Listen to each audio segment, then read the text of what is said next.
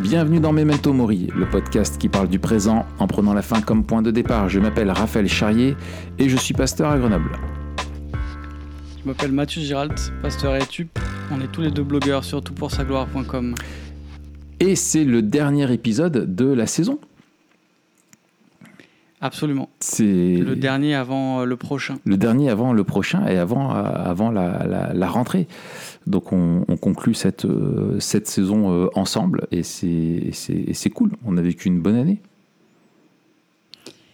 On a vécu une bonne année, une année un petit peu moins euh, fournie que les précédentes. Moins régulière. Euh, Euh, Il y a eu de. Là, normalement, il y a une musique triste ouais, avec du violon. voilà, faut l'imaginer.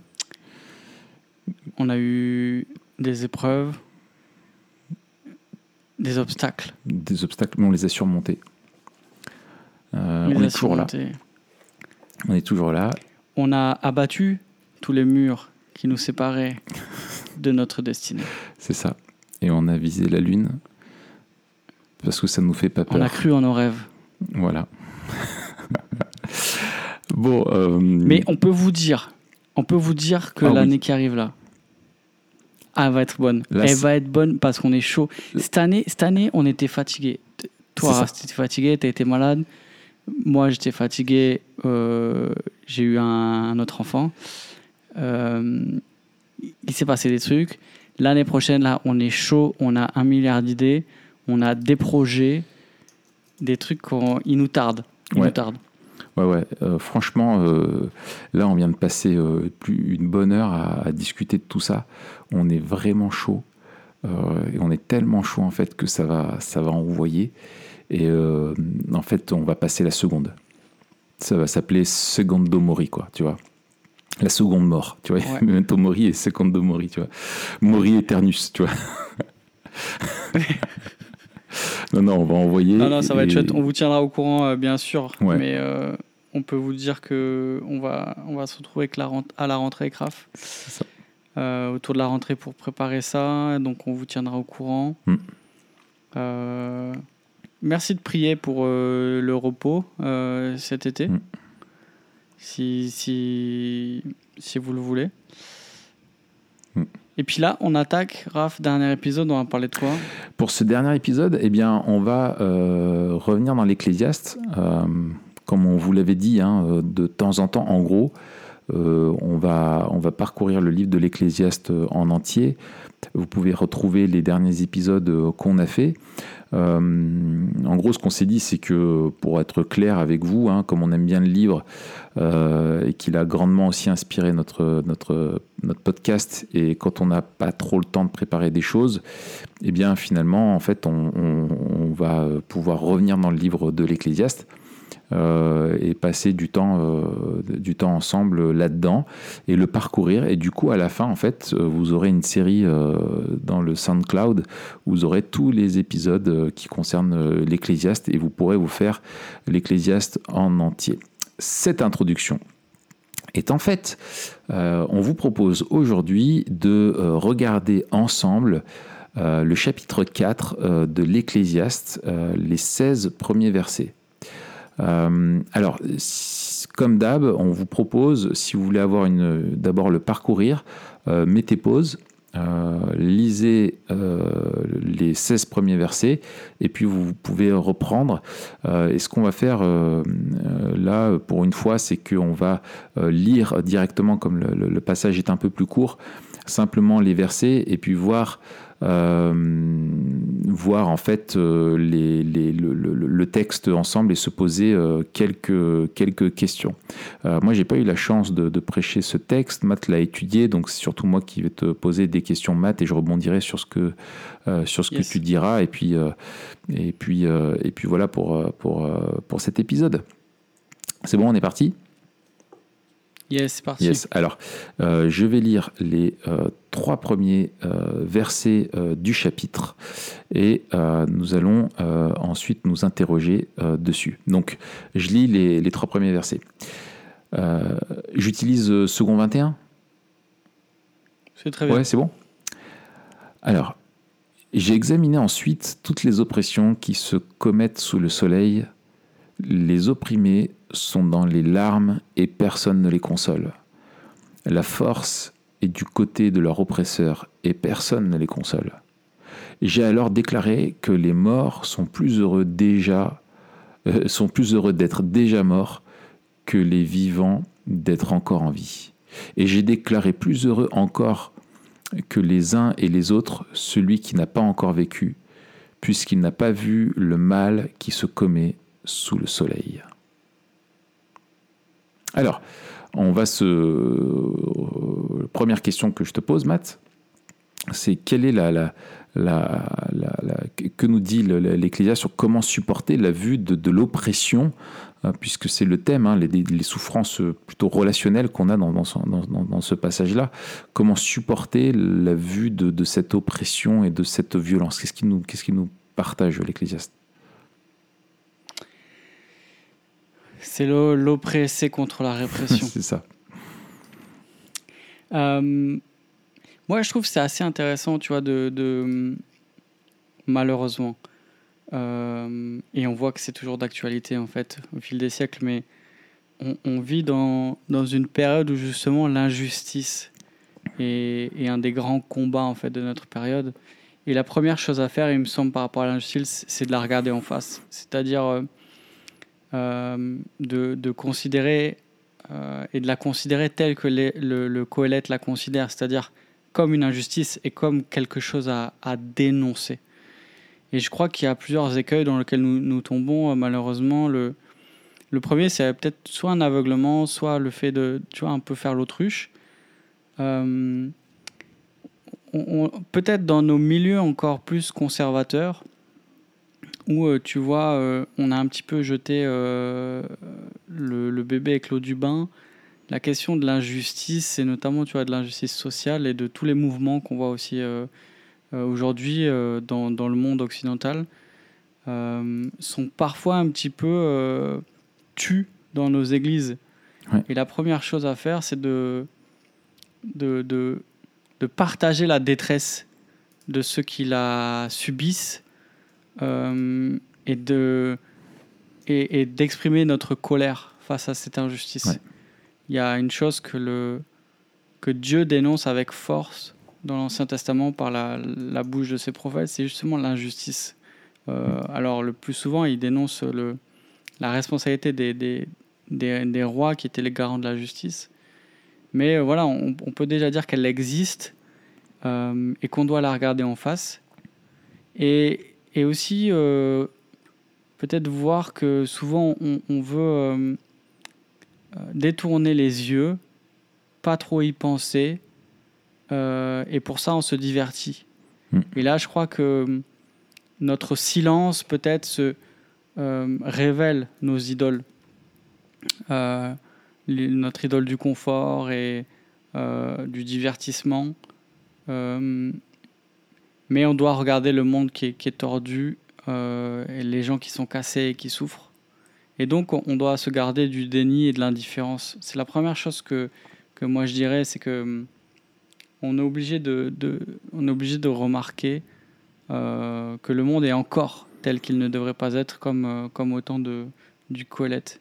Mm. Et, euh, et, aussi qu'elle continuera, cette injustice, d'exister jusqu'au retour de, de Christ.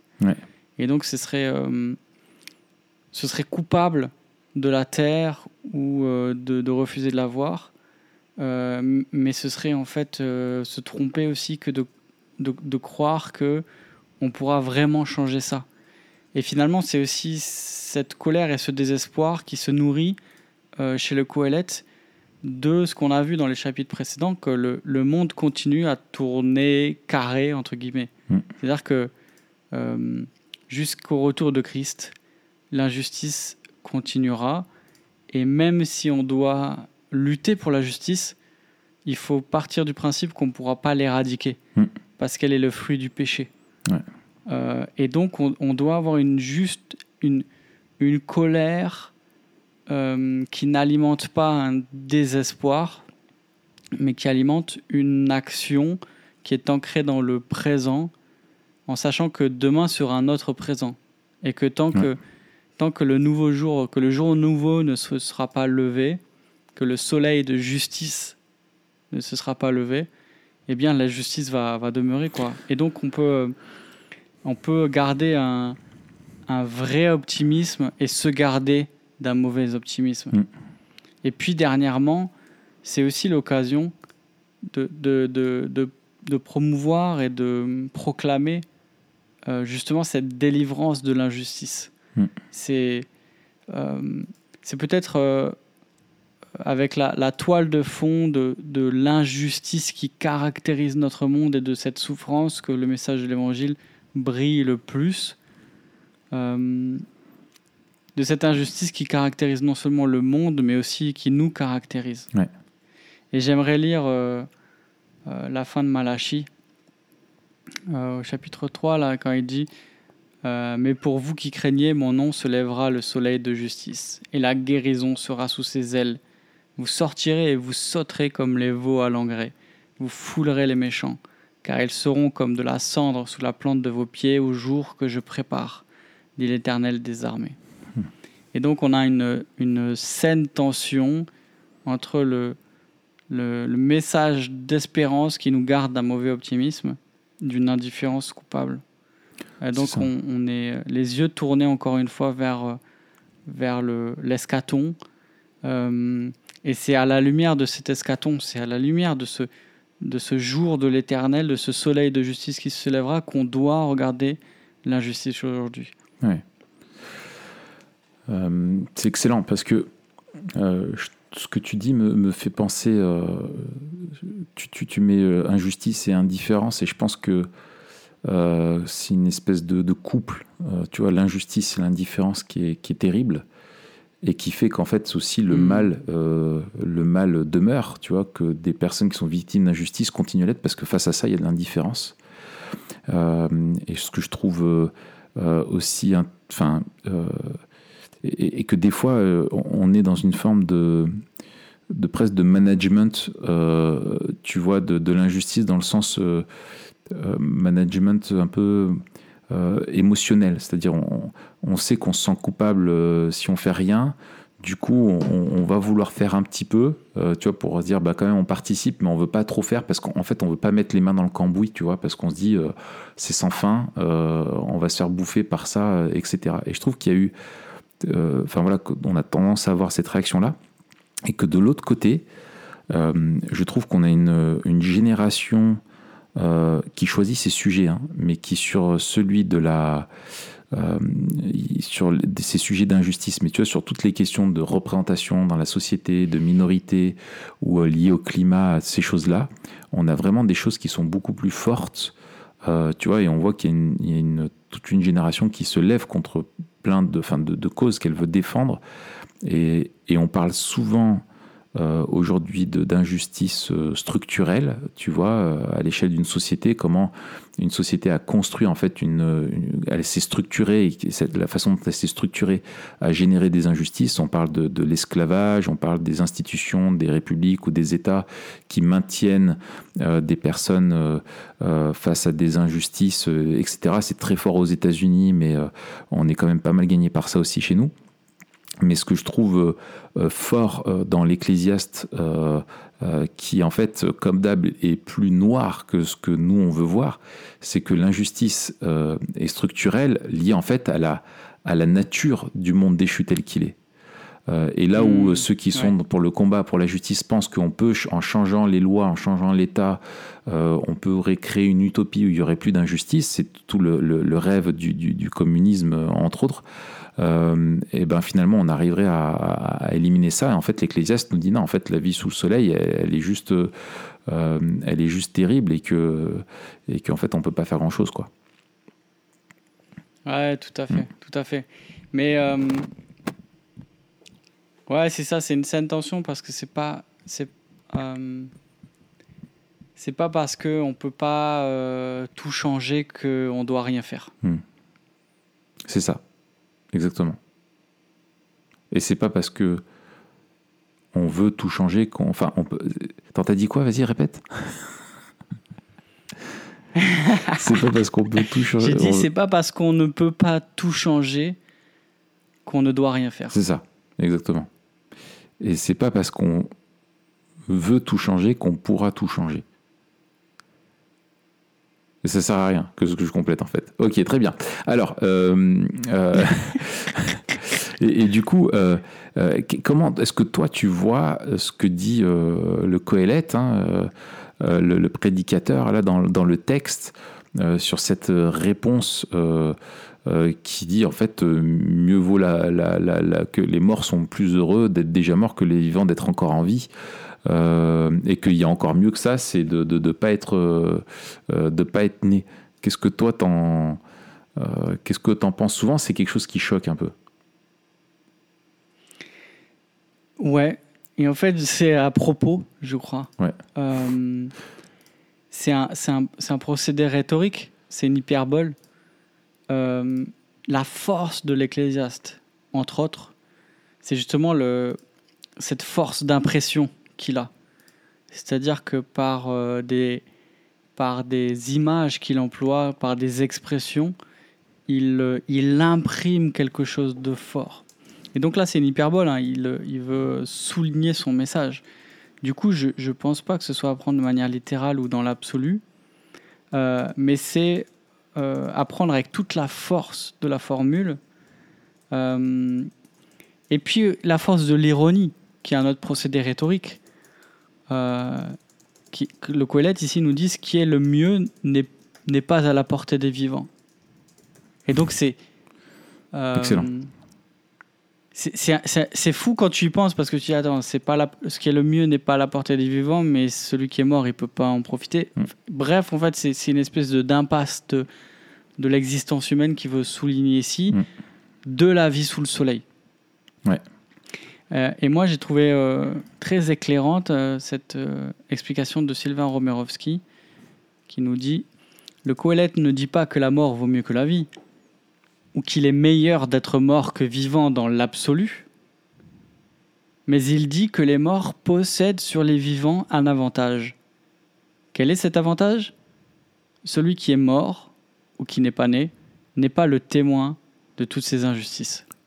C'est ça. Et donc, il crée une espèce de tension et de paradoxe en disant, euh, avec cette image, euh, qu'il est mieux d'être mort que vivant, alors que personne pourrait dire qu'il est mieux d'être mort que vivant, et que lui, d'ailleurs, dit l'inverse. il n'est pas suicidaire, il n'a pas des idées noires. Euh, Exactement. Il ne veut pas nous encourager au suicide, c'est pas ça. Mais il dit, quelque part, que... que celui qui est mort a un avantage. C'est ça. Et donc, tout ce paradoxe crée la force de l'argumentation, en fait. Mm. Euh, et, je crois que c'est. Euh, d'un côté, s'il n'y a que la mort qui, peut nous soustraire à cette injustice à laquelle nous sommes témoins. C'est ça. Mm. Exactement. Mm. Euh, et, et, je crois que ça, ça, vient souligner l'horreur de l'injustice. Quand il met côte à côte la mort, qui est aussi une horreur, euh, mais qui dit qu'elle est moins horrible que de vivre l'injustice, eh bien là, on, il souligne la radicalité, la profondeur du péché.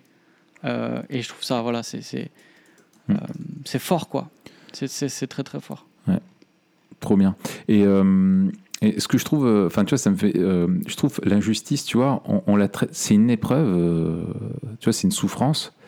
Et je trouve que des fois, on tu sais, on en avait déjà parlé, tu sais, sur, dans notre épisode sur la, la souffrance, où on, on, dit que la vision biblique du monde, elle ne minimise, elle ne minimise pas le mal euh, et la souffrance. Elle dit qu'une épreuve est une épreuve, qu'une souffrance est une souffrance. Alors qu'on a souvent tendance, euh, tu sais, à, à minimiser la, la souffrance, tu sais, avec tous ces slogans, tu sais, l'épreuve, euh, c'est une solution qui est déguisée, euh, etc. Mais on va jamais dire que l'injustice, en fait, euh, derrière, c'est une bonne chose qui est déguisée, tu sais, ou que l'injustice est une justice que tu ne vois pas encore, tu vois. non, l'injustice, elle est, c'est un absolu, en fait. tu vois, c'est, hmm. dans un monde relativiste, garde quand même ces absolus liés à la justice, et ça, on peut pas s'y soustraire parce que on, parce qu'on a ça en nous, quoi. on a ça en nous. Ok.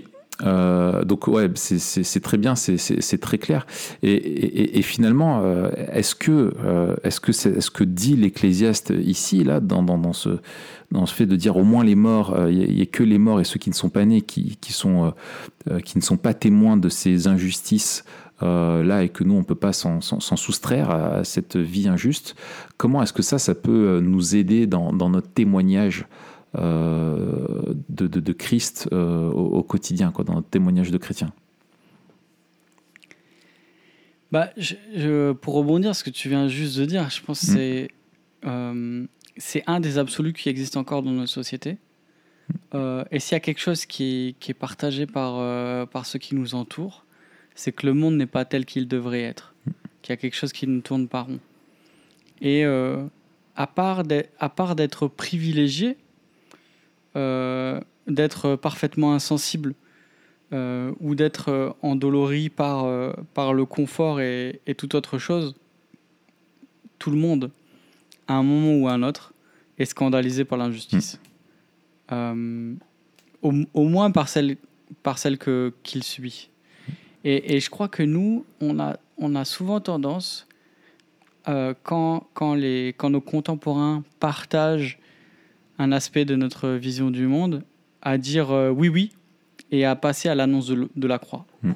Mais, mais, je crois que là, on a encore un point de contact qui est absolument euh, euh, essentiel de, de, de, de, saisir et de dire, bah voilà, en tant que chrétien, on ne veut pas faire croire que on vit hors du monde, insensible à ce qu'il s'y passe. Et il y, a vraiment cette dimension du pèlerinage, tu vois, d'être étranger, voyageur sur Terre, et d'appeler le ciel, d'appeler de nos voeux que le ciel vienne sur Terre qu'on doit retrouver et dire. Euh, et, je, et je crois que la, la, stabilité politique, la liberté qu'on a en France et les très grands conforts qu'on vit nous fait oublier la réalité du monde. Nous fait oublier.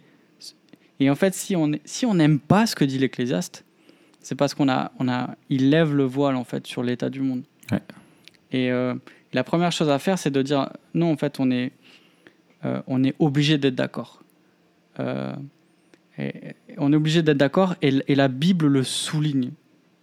Et, même en fait que c'est bien plus grave euh, et que Dieu est bien plus en colère contre l'injustice que, que nous le sommes. Ça. Et que et après là on peut glisser, je pense, à quelque chose de plus personnel et tu vois de saisir l'opportunité que oui le monde n'est pas tel qu'il devrait être qu'il devrait être, mais que nous non plus.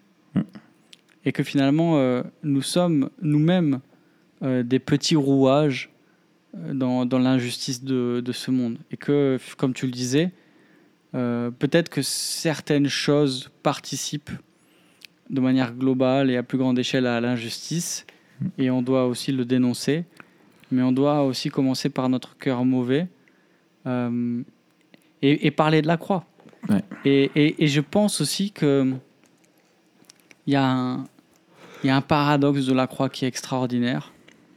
C'est que la plupart des gens sont, sont à la fois choqués par la grâce, parce que justement, c'est une injustice, et en même temps euh, émerveillés, parce qu'on veut toujours la justice pour les autres, n'est-ce pas? Mm. hein, la, justice, on la, on la réclame très fort et très vite, quand c'est les autres qui nous font du mal. Hmm. Euh, je vais rebondir là-dessus après. Mais, mais par contre, finir. ouais. Et, c'est un scandale aussi quand on voit quelqu'un qui souffre et qu'on voit l'autre et quand on voit celui qui, qui lui fait du mal euh, bien se porter. Hmm. Euh, ça, c'est la plus grande des injustices en fait. et donc quelque part, le message de la croix, c'est un, c'est la plus grande injustice en fait. C'est l'innocent qui qui, non seulement qui est mort, qui meurt pour les coupables, mais qui meurt de la main des coupables. Et en même temps, c'est la chose la plus extraordinaire qui soit quand on se considère comme étant le premier des coupables mm. euh, pour qui Christ est mort. Et donc, euh, cette, la croix, euh, c'est le lieu où on peut parler de l'injustice. Mm. Et cette croix est justice pour moi, comme le dit le cantique.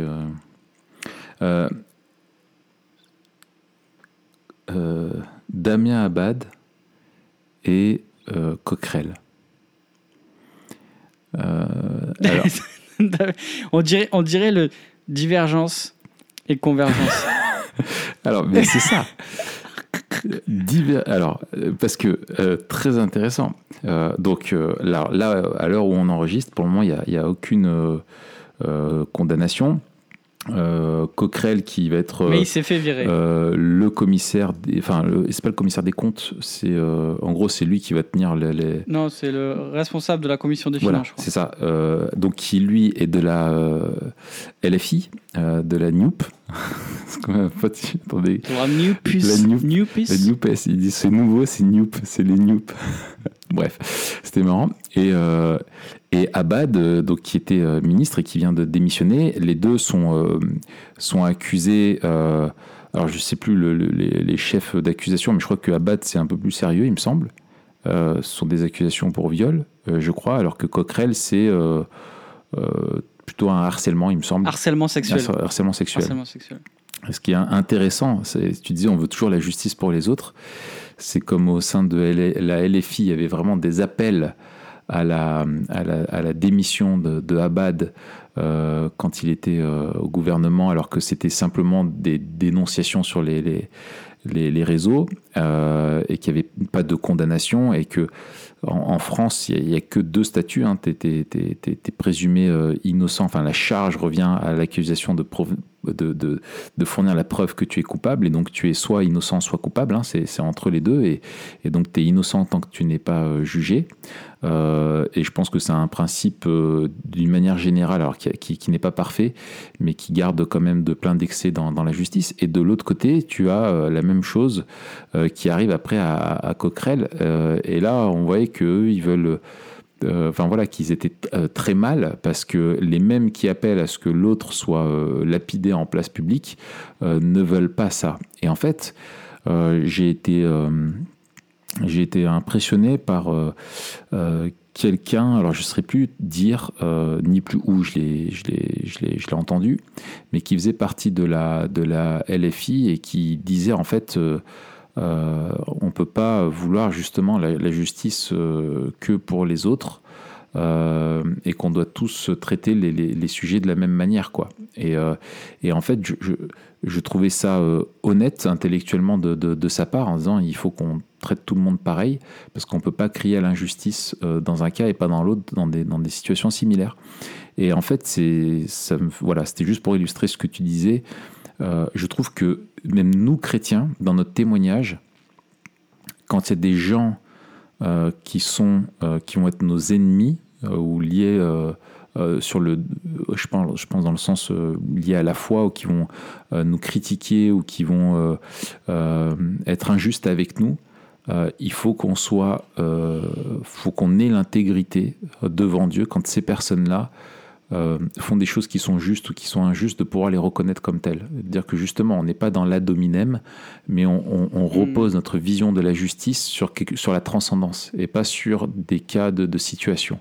Et d'être capable de le faire, c'est quelque chose qui ne peut que, je pense, nous, nous, nous, élever et qui est ce que Dieu nous demande de faire. Et c'est ça aussi, aimer son ennemi, il me semble. Mmh. Euh, on continue? euh, je vais lire les versets euh, 4 à 6, euh, et puis, et puis on, pareil, on va se poser les questions. J'ai vu que toute la peine que l'on se donne et tout le succès que l'on recherche dans une entreprise ne sont motivés que par la jalousie de l'homme vis-à-vis de son prochain. Cela aussi, c'est de la fumée, et cela revient à poursuivre le vent. L'homme stupide croise les bras et se détruit lui-même. Mieux vaut une poignée pleine de repos que deux poignées pleines de travail et d'une activité qui revient à poursuivre le vent. Alors, euh, là, il, nous parle donc du, du travail, du labeur. Euh, et quels sont les, les écueils qu'il veut euh, nous, faire, euh, nous faire éviter? Ben Là, on voit clairement qu'il y, qu y, qu y, a un verset qui, qui parle de la paresse, au verset 5, mm. et l'autre qui parle de, de, de l'activisme. Et encore une fois, il veut dresser un contraste, il veut créer une tension puisque euh, au verset 5, il dit que l'homme stupide croise les bras, se détruit. Et après, euh, verset 6, mieux vaut une poignée pleine de repos que deux poignées pleines de travail et d'une activité qui revient à poursuivre le vent. Et on se dit, mais il est schizo, euh, le pauvre Coelette. Mm. Euh, je crois pas, en fait. Je crois que justement, il est en train de poser les balises. Euh, il est en train de poser les, les balises. Alors, on a parlé de la paresse dans un épisode précédent. Ouais. On vous remet le lien Ouais. de notre épisode sur la paresse, qui était un de mes préférés. La dernière fois, je- j'en ai parlé. Euh, alors, quelques, quelques, quelques réflexions sur l'activisme. Euh, tu pourras compléter, hein, puisque tu es, un t'es un spécialiste, Raph. Ouais, ouais. Je suis un compléteur. moi. T'es un compléteur. euh. Alors, le premier, c'est c'est c'est c'est l'orgueil. Euh, et, et on le voit en fait euh, au verset Au verset 4, il 4, en ouais. parle, il parle de la, de la jalousie. Ouais. Euh, encore une fois, c'est une hyperbole. Quand il dit tout travail et toute habileté dans le travail n'est que jalousie, euh, toute, toute la peine qu'on se donne, tout le succès qu'on recherche ne sont motivés que par la jalousie, c'est une hyperbole. Donc c'est pas, c'est pas à prendre de manière littérale. Mais il souligne que de manière générale, eh bien, euh, nos motivations ne sont pas, ne sont pas les, les bonnes. Euh, on a de, de mauvaises priorités. L'idée de, de vouloir toujours plus. Et, et là, je pense que sans un vrai, une, sans une vraie euh, vertu du contentement, j'allais dire théologie, mais il faut, pas, il faut plus qu'une théologie en fait. Il faut, il Mm. faut quelque chose qu'on qu'on cultive. Euh, eh bien, on sera tenté de vouloir travailler plus pour avoir plus. Notre cœur, il est câblé pour. euh, euh, pour en fait, encore une fois, ça fait écho à ce qu'on a lu un petit peu plus tôt dans, dans l'Ecclésiaste. Tu te rappelles, c'était au chapitre 2 quand il, quand, il, quand il parlait de toutes ces entreprises et du fait que qu'il s'était recréé un- en gros un jardin d'Éden. Mm. Il, il, voulait se recréer un monde un peu idéal et tout. Et en fait, je crois que c'est ça. Mm. À plus petite échelle, on veut tous se créer un jardin d'Éden. En fait, on veut tous se créer euh, un monde parfait euh, dans lequel on est bien et euh, duquel on est roi. Et là, je pense qu'il nous faut vraiment réfléchir sérieusement à ce que ça veut dire se contenter, non seulement de ce qu'on a, mais aussi de ce dont on a besoin. Parce que pour certains, ça va être très facile de se contenter de ce qu'ils ont, parce qu'ils ont beaucoup. Et la question, c'est pas forcément cela, c'est aussi se demander de, de quoi a-t-on besoin. Mm. Et là, il faut di- distinguer l'essentiel du confortable et le confortable du superflu, voire de l'excès. Euh, et là, c'est- un travail de sagesse. Euh, et je trouve que c'est aussi le lieu de discussion intéressante euh, avec d'autres sur euh, leur gestion. Mm. Et, et là encore, on est mauvais en France. On, on, on a en gros, on a une théologie de la 16, euh, mais pour les autres. C'est ça. C'est-à-dire que c'est bien euh, d'être pauvre, euh, surtout pour les autres. Mm. Et, et, et on a du mal à, à- à discuter ensemble, mais comment tu gères, toi euh, Comment tu définis ce dont vous avez besoin comment... Et voilà, ce genre de, ce genre de Mm. discussion, on doit le savoir. Quand tu dis on est mauvais, je pense toujours à OSS 117. C'est quand il joue euh, sur la plage avec son pote là et qui dit T'es mauvais, Jack. Tu sais pas jouer, t'es mauvais. Tu te souviens de cette scène? Ah là là. Ah purée. Excuse-moi. Il faudra, il faudra qu'on se fasse un memento mori dessus, comme ça on pourra le revoir. Ouais, c'est ça. Ouais. Euh, Et troisième, euh, avec mauvaise priorité, bah, mauvaise gestion des ressources, encore une fois. Euh, si on a les, poches percées ou si on dilapide, eh bien, on va devoir courir après, euh, euh, après le travail pour, parce que ça part d'un côté, il faut renflouer de l'autre. Il y a aussi, et ça c'est en lien avec le, verset 4, mais de manière plus générale, le, la volonté de, vouloir prouver quelque chose. Et, et, et cette, cette idole de l'identité qui est placée dans le travail, Mm. De vouloir euh, se prouver quelque chose, ou à son conjoint, ou à ses parents, ou et à ça, c'est en lien avec le verset 4, quoi. Euh, la, jalousie, euh, vraiment, c'est. C'est. c'est- ouais. C'est ça, et c'est en lien aussi avec la comparaison. Ouais. Euh, Oui, complètement. si- quand on regarde à soit ce qu'a l'autre ou ce que fait l'autre, eh bien, on a, on, a une, on a une comparaison qui oublie que c'est euh, euh, devant Dieu que nous, nous sommes redevables. Euh, et en fonction de ce qu'il nous a demandé à nous Mm. et, pas, et pas aux autres. Ouais. Il y, a- il y a deux autres points que, que je souligne rapidement. Le premier, c'est ne pas savoir dire non. Qui est peut-être aussi la source d'un certain activisme Notre épisode non. et qui est. Alors voilà, On a fait un épisode, hein. en lien notre épisode non. Ouais. Mais euh, souvent, non, c'est la chose la, la plus sage à répondre. Hmm. Euh, ceux, ceux qui disent systématiquement non et ceux qui disent toujours oui aux sollicitations, ils ont le même problème. C'est qu'ils ne savent pas servir correctement leur prochain. On peut, on doit éviter le manque de compassion et l'indifférence, mais on doit aussi éviter le manque de, de vision claire par rapport à nos vocations en fait. Mm. On en revient toujours là, c'est que on a des ressources limitées et on a un, certain nombre de responsabilités que Dieu nous a confiées en nous plaçant là où il nous a placés selon nos vocations. Mm. Et donc dire oui à tout, forcément, c'est faire pâtir certaines de nos vocations. Euh, celui qui dira oui à tout dans son travail fera pâtir sa famille, c'est obligatoire. Parce qu'il ne il pourra, pas, euh, euh, il pourra pas respecter les limites qui lui permettent d'honorer euh, son épouse et ses enfants si- s'il en a. Et enfin, la peur du lendemain, euh, qui est liée à l'incrédulité. Euh, ceux qui ont peur de- du lendemain amassent comme si leur sécurité dépendait de ce qu'ils pouvaient, de ce qu'ils pouvaient engranger. Et là, le, le- le- le chapitre, le chapitre 6 euh, de Matthieu est magnifique là-dessus. Il nous montre que, que, que, la providence de Dieu et la foi, en fait, Mm. dans ce Dieu de providence est, la remède, euh, est le remède à cette peur du lendemain qui souvent nous, nous pousse à l'activisme. Ouais. Euh, et, et, et la manne en est voilà l'exemple le, le plus beau, je trouve. Euh, cette peur du lendemain qui faisait que littéralement on ramassait trop, eh bien, elle est contrecarrée par la fidélité de Dieu qui donne ce dont on a besoin.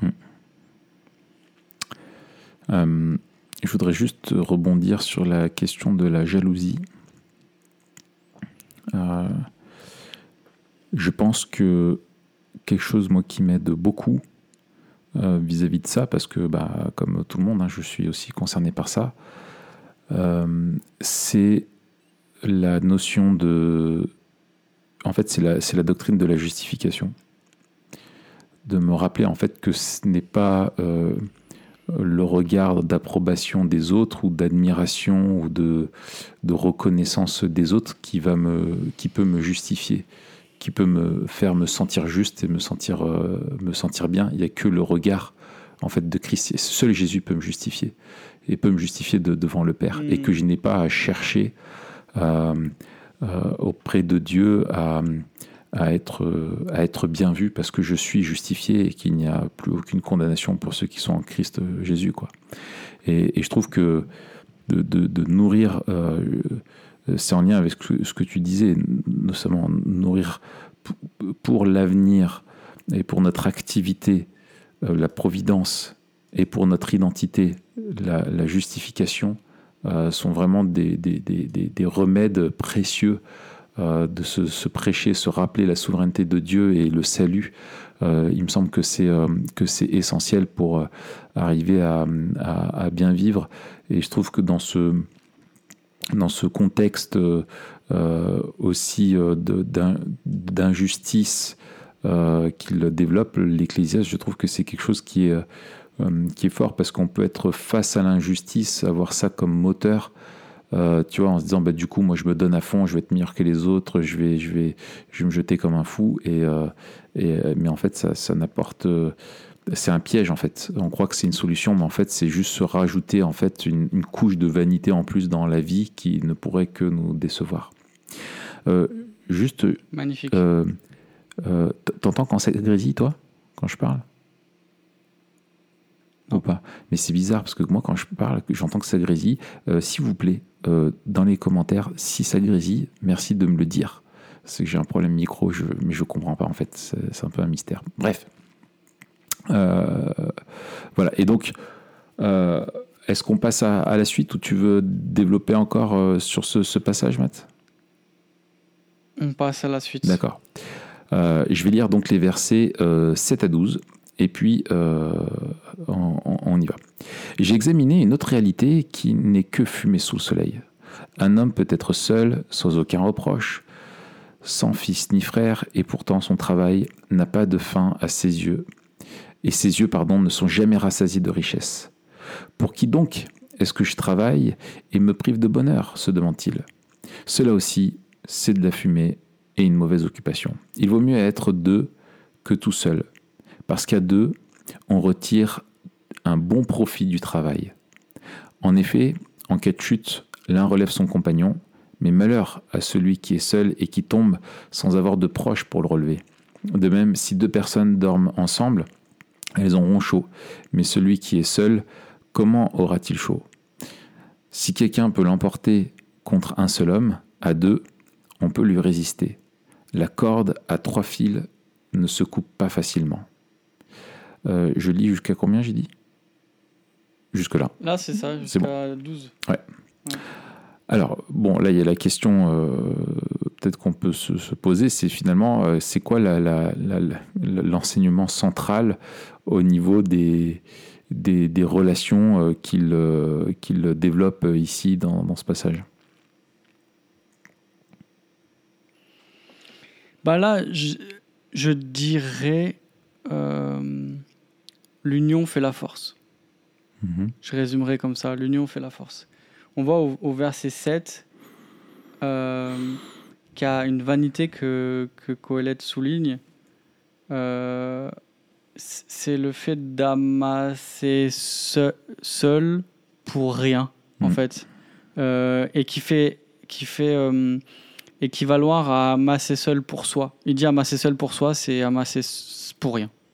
Mhm. Euh, et il y a cette idée du, du, du partage euh, au, verset, au verset 9, avec ce, avec ce terme. Alors, je crois que c'est euh, aussi. Attends, je. je... Non, ok, j'ai bien fait de, j'ai bien fait de, En fait, de vérifier. ce, ce que je trouve intéressant, c'est que euh, j'ai l'impression que tu vois, il anticipe les réactions qu'on pourra avoir. Euh, Ouais. tu vois, dans le sens, euh, bah voilà, on, on- euh, sous le soleil, on peut être opprimé, on peut, tu vois, on, a, on vit des difficultés, etc. Et que du coup, on peut se réfugier dans le travail ou on peut se réfugier dans une forme aussi d'individualisme, tu vois, dans le sens, euh, euh, on, on bosse, on bosse, on bosse pour soi, on, on pense à, à soi, quoi. Mais que en fait, celui qui travaille pour lui-même uniquement, bah, ses yeux ne sont jamais rassasiés de ses richesses. Euh, euh, donc, euh, du coup, voilà, il vaut mieux être deux. hein. Ouais, c'est ça. Il y, a- il y a cette idée de, de solitude qui est mise en, en rapport avec celui du, du travail. Euh, et il dit euh, celui qui travaille seul, on pourrait s'attendre à ce qu'il n'ait pas à, à partager finalement le fruit de son travail. C'est ça. Et pourtant, en fait, c'est une encore plus grande vanité parce que ses yeux ne sont pas rassasiés. Alors, quand il dit ça, qu'est-ce qu'il faut comprendre? L'œil. L'œil dans la pensée euh, euh, sémitique, hein, c'est le, le siège du désir. Euh, ce qu'on, la convoitise passe par les yeux. Mm. C'est pour ça que Jésus, hein, il demande de, de s'arracher l'œil. Mm. Et il dit non, le, le- le- la poursuite de la richesse ne, sa- ne satisfait pas nos désirs. Mm. À, la, à la poursuite de- du bonheur, le- la richesse est une mauvaise destination. Ouais. Et euh, on, a ce, con- ce contraste qu'il dresse après euh, dans les versets euh, 9 à 12, plus particulièrement entre l'avantage de la communauté et puis l'individualité. Mm. Il y a une solution euh, qui est avancée par certains commentateurs que j'aime bien, l'idée d'un travailleur euh, itinérant, euh, où, par exemple, le, le travail est plus important et plus rémunérateur s'il est partagé. Tu vois, euh, quand il dit il vaut être mieux que euh, deux, deux que tout seul parce qu'à deux, on retire un bon profit du travail. Cette idée qu'à deux, on peut encore plus travailler, encore plus retirer du profit que, que tout seul. Euh, mais aussi qu'on peut s'entraider. Et, euh, quand on, et, et là, on tombe sur ce verset-là de, de la corde à trois brins. En fait, c'est quoi le contexte de, de la corde à trois brins? C'est la bagarre. Ah mince. C'est la Ah bagarre. mince, je croyais que c'était le Alors, mariage. Les mauvais esprits diront que qu'il y a un lien. Ouais. Mais que nenni. Que nenni. Euh, on- souvent, on, on extrait, hein, comme, comme Mm. les, les petits versets qu'on met sur les magnets, les cartes postales, Mm, machin. Euh, on, extrait, on extrait le verset du, du Mm. contexte. Mais ici, c'est euh, si quelqu'un peut l'emporter contre un seul homme, à deux, on peut lui résister. Et il y a cette idée, si on reprend euh, l'idée d'un ou deux travailleurs itinérants, que on soit dans, en chemin, qu'on se fasse attaquer en chemin, en fait. Mm. Et que euh, on se fasse aussi dérober le fruit de son travail. Eh bien, lorsqu'on est deux, euh, il y a peu de chances qu'on soit atta- attaqué. Et si on se fait attaquer par un seul homme, eh bien, il y a plus de chances qu'on lui résiste. Alors, ici, euh, le proverbe, dans le contexte, souligne l'avantage d'être plusieurs sur, sur être seul pour être plus fort. C'est pour ça que je disais l'union fait la force. Est-ce qu'on peut l'utiliser euh, pour un mariage? Ça, c'est une bonne question. Euh, je, je crois que oui, si on évite deux choses. La première, ce serait de dire que ça parle du mariage. Ça, il faudrait éviter. Mm. Euh, et la deuxième, ce serait de d'allégoriser en disant que bah, la carte d'entrabrun, c'est le mari, la femme et Dieu. Mm. Euh, par contre, si on prend le- l'esprit du, du passage, alors ce serait compliqué pour moi à prêcher hein, euh, ce passage pour un mariage Ouais, moi, je le ferai pas. ce serait un peu compliqué. Moi, je le ferai pas non plus. Mais si, en passant, on veut souligner que l'union fait la force et, en par- et parler de ça dans le cadre du mariage, ça peut se faire. Ouais. Mais bon chance. Ah ouais. Non, mais je trouve que c'est. Tu vois, quand on regarde dans l'ensemble, c'est- toute la, la- la belle tension qu'il y a dans l'Ecclésiaste. C'est que. euh, il introduit là le chapitre en, en parlant de l'injustice, et l'injustice, elle est toujours liée à l'autre. Euh, et en même temps, euh, tu pourrais te dire, bah, du coup, le, le mouvement, euh, ça serait la, la solitude. Euh, tu vois, euh, pour vivre heureux, vivons cachés, quoi. Et en fait, euh, il te dit, bah non, parce que l'union fait quand même la force. Euh, et en fait, c'est- c'est toute cette nuance, euh, cette nuance là, qui te pousse en fait du- d'un désir de retrait en disant, bah, vu que les autres sont injustes et vu que ceci cela, ben non, c'est quand même c'est quand même plus facile de surmonter les choses euh, quand on est euh, quand on est ensemble. Euh, et je pense que de réduire ça euh, simplement au, mariage, euh, c'est aussi dommage. Ce n'est pas du tout le sens du texte, mais euh, ce n'est pas non plus euh, la condition, euh, tu vois, du, célibataire, parce que c'est- encore une fois, pour moi, ça n'a rien à voir, euh, dans le sens où euh, tu peux être célibataire euh, et, être entouré et, et être uni à des personnes qui vont t'aider, comme tu peux être marié, mais malheureusement vivre une solitude euh, extrême. Euh, mais c'est plutôt vivre la réalité euh, du, de, de, de l'entraide, en fait, euh, du fait qu'on Mm. qu'on- qu'on est ensemble en, en équipe quoi, pour faire face aux, aux difficultés qui, euh, qui, sont, qui sont devant nous. Quoi. C'est ça. Et puis, il faut pas louper la progression qu'on voit dans le verset. Mm. Euh, si si quelqu'un peut l'emporter contre un seul homme, à deux, on peut lui résister. La corde à trois fils ne se coupe pas facilement. Mm. Qu'est-ce qu'il dit euh, ici? Il dit plus on est, mieux euh, on résiste, ou alors euh, plus il y a de, de fous et plus on est fort. Mm. Enfin, c'est cette idée, il y a une progression dans le verset, on voit 1, 2, 3. Et donc je crois Euh, pas que si là, la, vient avec ton équipe, c'est ça. Excellent. Je lis les, les derniers versets. Yes. Euh, mieux vaut être un enfant pauvre et sage qu'un roi vieux et stupide qui ne sait plus se laisser avertir. Oui, il peut même sortir de prison pour régner ou être né pauvre dans son royaume. J'ai vu tous les êtres vivants qui marchent sous le soleil se rallier à l'enfant destiné à succéder au roi et régner à sa place. Il n'y avait pas de fin à tout ce peuple et tout ce dont il avait pris la tête. Et tous ceux dont il avait pris la tête. Oui, c'est ça. À tous ceux dont il avait pris la tête. Pourtant, les générations suivantes ne se réjouiront plus à son sujet. Oui, cela aussi, c'est de la fumée et cela revient à poursuivre le vent. Alors c'est un passage euh, qui est vraiment pas simple. Euh, je me souviens euh, d'avoir buté dessus quand je préparais la série de, prédications là. Quels sont les principes qu'on peut tirer de, cette, de cette section un peu plus obscure? Ouais, c'est ça. Et là, puis on va, on va pas aller dans les détails, on va pas, on veut juste des, principes. C'est ultra, très compliqué, très débattu, mm. mais je pense qu'il y a quatre principes qu'on peut dégager. Le premier, c'est la sagesse vaut mieux que le statut ou l'âge. Mm. On a un contraste encore qui est fort euh, entre euh, mieux vaut la sagesse d'un enfant pauvre que la folie d'un roi sans intelligence. Euh, donc ça, c'est la première chose. deuxièmement, la, la, folie du roi, elle est due à son refus de se laisser avertir. Et on a cette idée que le, le, dirigeant qui n'écoute pas les avis de ses conseillers court à sa perte. Et finalement, on a aussi... Euh, un homme averti en vaut deux. Euh, un homme averti en vaut deux. Et on a un lien avec la section euh, précédente, puisque hmm. celui qui, celui qui s'isole dans son pouvoir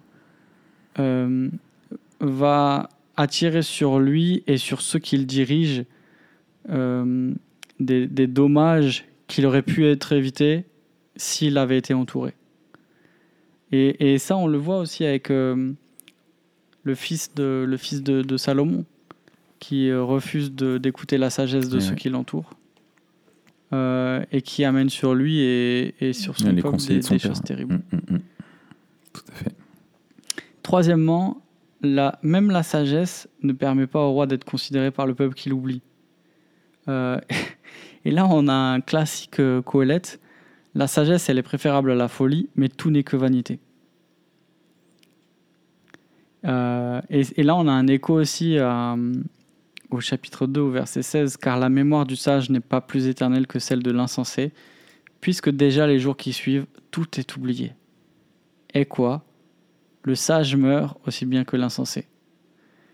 Et donc, on a toujours un truc de oui, mais, qui vient le, mieux va la sagesse d'un enfant pauvre que la folie d'un roi sans intelligence.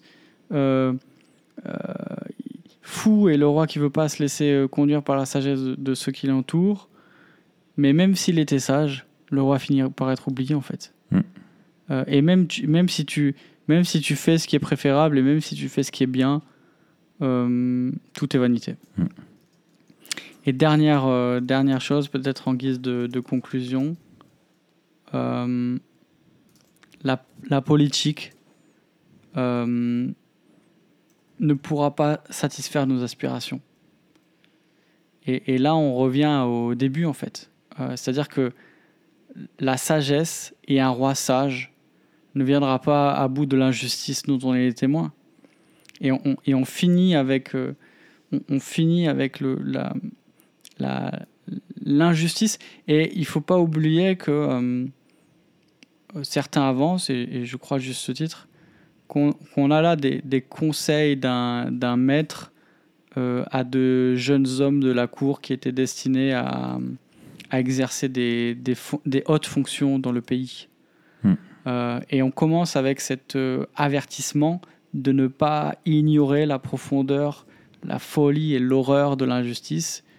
Et on finit avec ce constat de la vanité euh, de, de la politique humaine qui, même si elle est exercée par euh, quelqu'un qui est sage, euh, un, ne pourra pas venir à bout de cette injustice, et deux, dans tous les cas, sera, sera vite oublié. Et donc, ce n'est pas dans la politique que nous devons espérer. Encore une fois, c'est dans ce, ce, roi de justice qui instaurera sa justice quand il viendra instaurer son royaume. Et donc là, on a une, une portée eschatolo- eschatologique par rapport à la, à la justice qui, qui doit nous faire comprendre que cette vision de l'injustice qui a disparu doit nous, faire voir encore plus l'horreur de celle qui est aujourd'hui. Mais celle qui est aujourd'hui doit nous, faire euh, réaliser euh, eh qu'elle continuera jusqu'à ce que Dieu instaure son royaume. Hmm. Excellent. Génial. Mais écoute, Matt, euh, merci pour ce temps dans ce passage. Euh, comment est-ce qu'il peut nous aider à vivre nos vacances plus memento mori? Ça, c'est une bonne question. On vous la pose? Euh, je- on vous la pose. T'as une réponse, toi? Euh, il se peut que vos vacances se passent mal.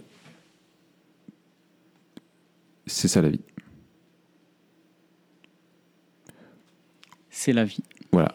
Ou euh, renforcer vos liens pendant les vacances parce que la vie est injuste. Trois, ne parlez pas de politique pendant les vacances. Ça peut vous gâcher la vie. ne débattez pas de politique avec vos amis pendant les vacances. Euh, ça apporte pas toutes les solutions et ça peut vous gâcher les vacances. Voilà, Moi, j'ai une quatrième piste. vas-y. Le... C'est intér- c'est intéressant de voir la place. Alors, on pourrait faire, et puis peut-être qu'on invitera, il faudra inviter un spécialiste de l'Ancien Testament pour nous parler de ça, mais de voir le lien entre repos et justice euh, dans l'Ancien Testament et de voir la, la manière dont le shalom euh, est caractérisé par le, repas- le repos et la justice. Euh, et, et de. Tu vois ce slogan No justice, no peace Mm. euh, il est ultra biblique et ultra memento mori. Ouais. Mais on pourrait dire aussi pas de justice, pas de repos. Mm. Et en fait, on peut pas être en repos, un véritable repos, euh, tant qu'on ne connaît pas le- la véritable justice. Et ça, C'est c'est ça. Et c'est ça. et c'est- c'est et c'est plus profond qu'au niveau euh, euh, politique. Il y a une, une dimension euh, personnelle de- du repos de notre âme qui ne peut se trouver que dans, que dans la justice de Christ. Et donc, goûter au repos qu'on devrait vivre et que je vous souhaite à vous qui nous écoutez pendant les vacances, c'est aussi euh, quelque part goûter à cette justice, je l'espère, euh, ou en tout cas l'an- l'anticiper, euh, celle qu'on goûtera un jour. C'est ça. C'est ça.